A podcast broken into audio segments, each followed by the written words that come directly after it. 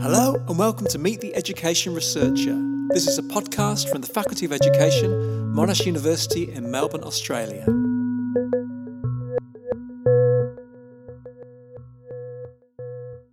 Hello, my name's Neil Selwyn, and in this episode of Meet the Education Researcher, I'm talking with Professor Pat Thomson from the University of Nottingham. Alongside her research on school leadership, creative learning, and arts education, Pat's renowned for her public work in demystifying academic writing, career building, and other practical aspects of education research. Her blog and Twitter feed are essential sources of advice and support for education researchers around the world. In this conversation, we talk about the current state of working in education research, but also I wanted to hear a little more about Pat's own scholarship. So, first off, I asked Pat what she considers to be the main issues and themes underpinning her own work.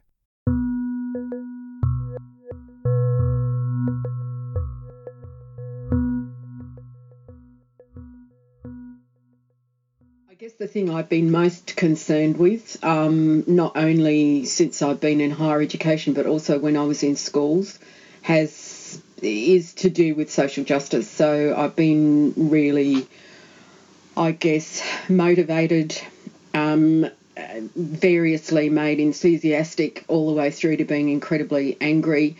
Um, about why it is and how it is that the education system generally does so badly for lots and lots of young people, and that how that really, I guess, damages their life chances. So that's really the thing that's uh, I've been concerned with, and I guess having been a school principal, I tend to think about social justice in as being partly about the kind of policy frame. So it's partly about what you're able to do by policy. And policy's more or less enabling um, of action around social justice. And of course, I'm interested in how it is that organisations run, um, and so what kind of autonomy and capacity you've got to do stuff that makes a difference in an organisation like a school. And then I'm interested in what happens in classrooms, really. So I'm interested, but these days that's broadened out to be kind of like what happens in learning situations more generally, I think. So I'm interested in, I guess, pedagogies and curriculum, really. Yeah, so it's interesting you talked about broadening it out from the school. And I was talking to Stephen Ball a, a few podcasts ago, and he was talking about how at the end of his career, he was kind of thinking that perhaps we need to give up on the notion of the school uh, and, and, think otherwise. Um, I mean, but you you still have a faith in kind of making schools better. Well, I think as long as they exist, it's probably for me not okay to give up on them, but I think it is always a question about where the kind of points are at which you might make a difference. So there's always, I think, a process of kind of trying to read the situation and to see where there's capacity to actually make change and where there isn't. So I'm really interested in this idea of, as you say, making a change and making a difference. I mean, has there been a project where you really think you have made a difference or you have kind of cracked something? I mean, where, where have you kind of nailed it? Uh, well, I mean, the obvious answer is to say no. You never, you know, you, you never crack it, do you? But I've written three things and done three bits of work really, which have ended up in books, which which have been really angry, angry work, I think. And the first was around my PhD, and that so that was you know mid a mid career school principal bit of research really about the demise of the disadvantaged schools program in Australia in the early 90s, early to mid 90s, and what that was going to do to disadvantaged schools. So, um, and eventually that turned into um, schooling the Rust Belt kids. And I think that's kind of now probably historically interesting, but there's a sort of story at the start of that book where I, you know, I made up these two children coming to school to try and make Bourdieu into a story that people could understand. And I invented this sort of idea of virtual school bags, which I suspect just about anyone who's done teacher education in Australia in the last 20 years has been subjected to. Um, but I kind of think about that as my one good idea, really, um, because it does seem to have some traction with people. And I guess the other two books, there's sort of about one a decade really. Um, and the next one was a book called Heads on the Block, and that was really a result of coming to England, and I was just so appalled by the way that head teachers, as they're called here, um, are treated, you know, and the way they're just summarily kind of dismissed and bollocked in the media and just, I mean, treated really badly, I have to say.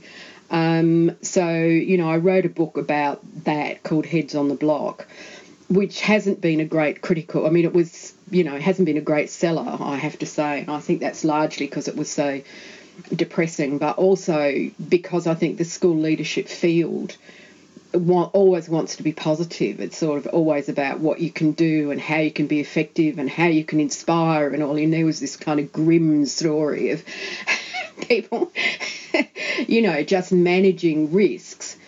But I think it has real resonance now, actually, in kind of lockdown time. You know, that what actually matters in schools is is the human dimension of them, you know, and it is, you can see how the public schooling and the public health system run on the backs of committed staff. Um, I think at the moment that's obvious for, it to, for everyone to see. And I guess the other book I think that might be important is the book that I've just written, which is about corruption um, in the English school system and um, and what I call corrupted practices. So things that are meant to be efficient and effective and produce equitable change do exactly the reverse. And it, but again, it was kind of born out of anger. So I think um, just at the sheer, the sheer kind of gobsmacking, yeah, awfulness that does exist in the in the system. It's a systemic problem. It's not, you know, it's always put down to a few bad apples, but it's absolutely a systemic problem.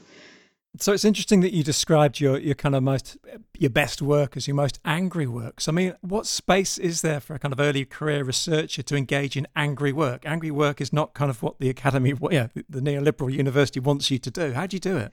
Well, I think in one sense you've you've got to you've got to be able to put that aside and then do if you're going to do something i think if you're going to do critical work um, you know and bourdieu says this that you you have to be as expert and as well evidenced as you possibly can be and so i think it is if you're going to write that kind of book you do have to do um, a lot of work in terms of making sure it's well grounded in the literature, that you take note of all the possible objections, um, yeah, that you draw on the widest possible kind of, I guess, theoretical resources you can to try and help explain.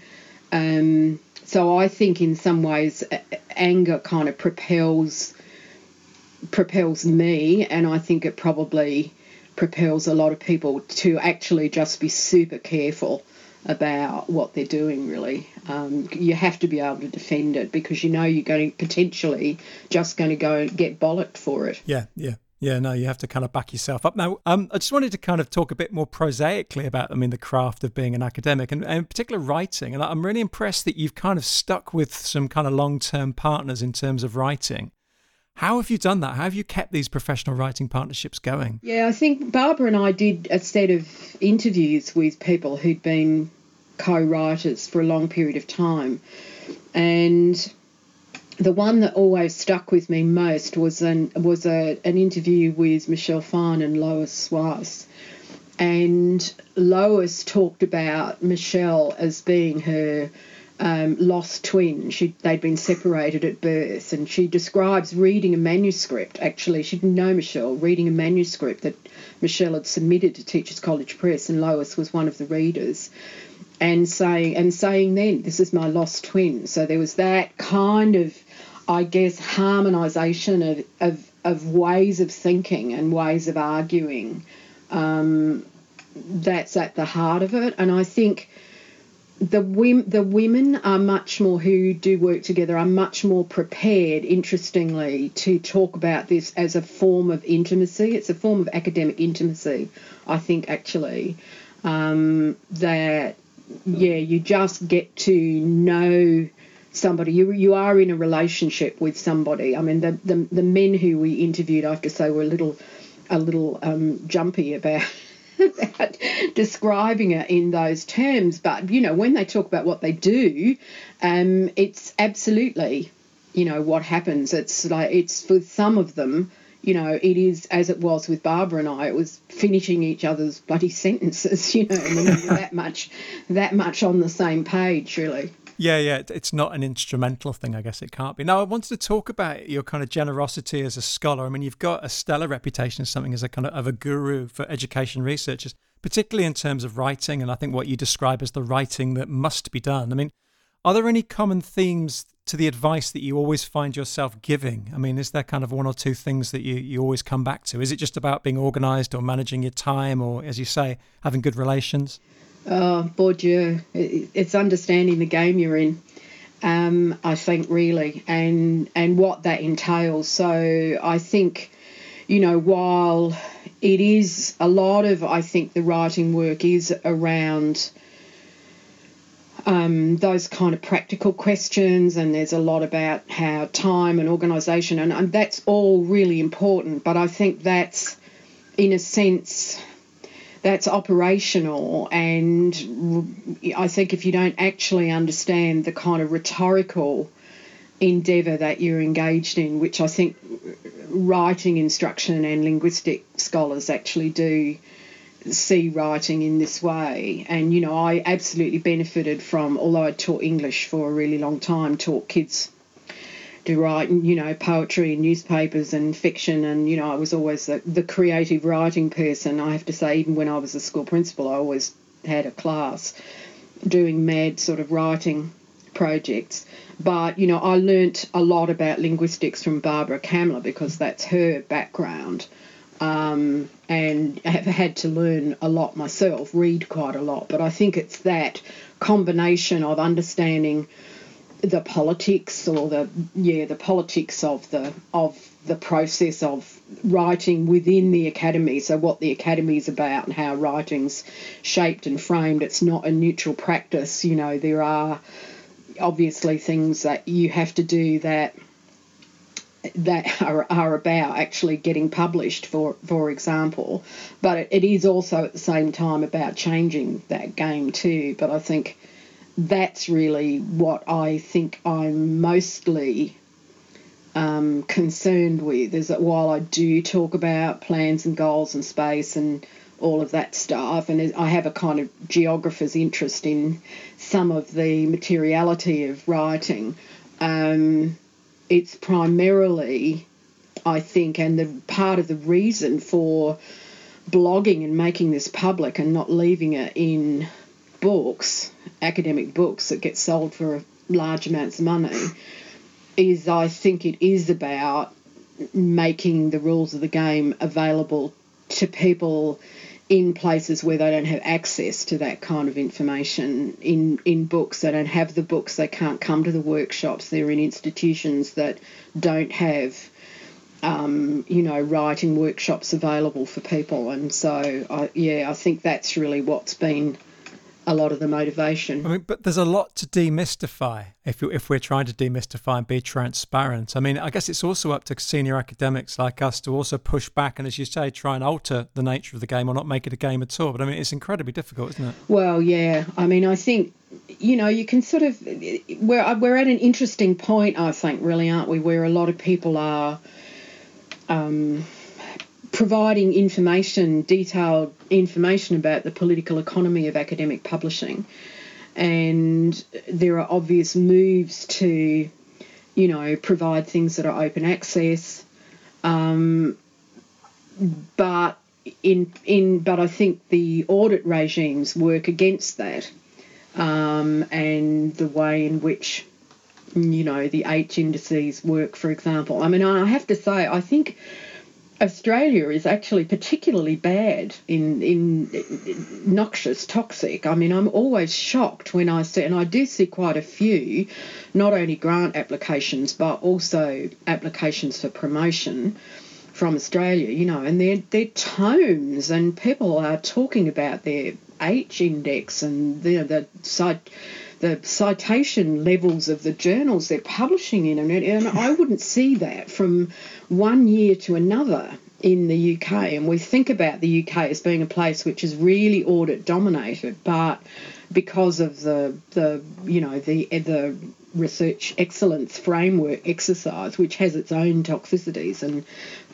rotten kind of effects in institutions, but Uh, I think the kind of net in Australia is quite tight around individuals, and, and to the point where it does seem to dominate much more people's choice of where they publish, what they publish, who they publish with, than it might in a in a place like the UK, where you do only have to produce, you know, four or five things every seven years. I mean, that are available for audit.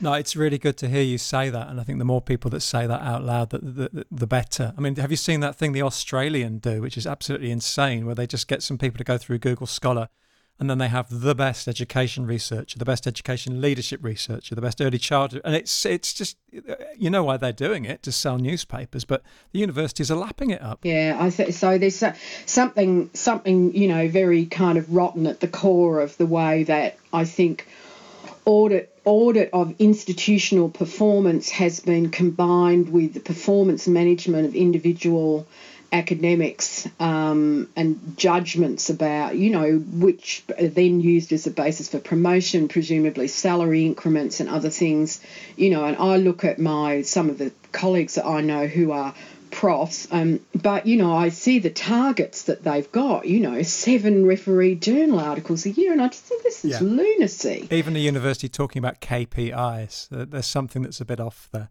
But anyway, finally, we haven't just come here to moan about academia. I mean, looking, being positive and looking forward, I mean, where do you see the future of education research going, and where can we be hopeful?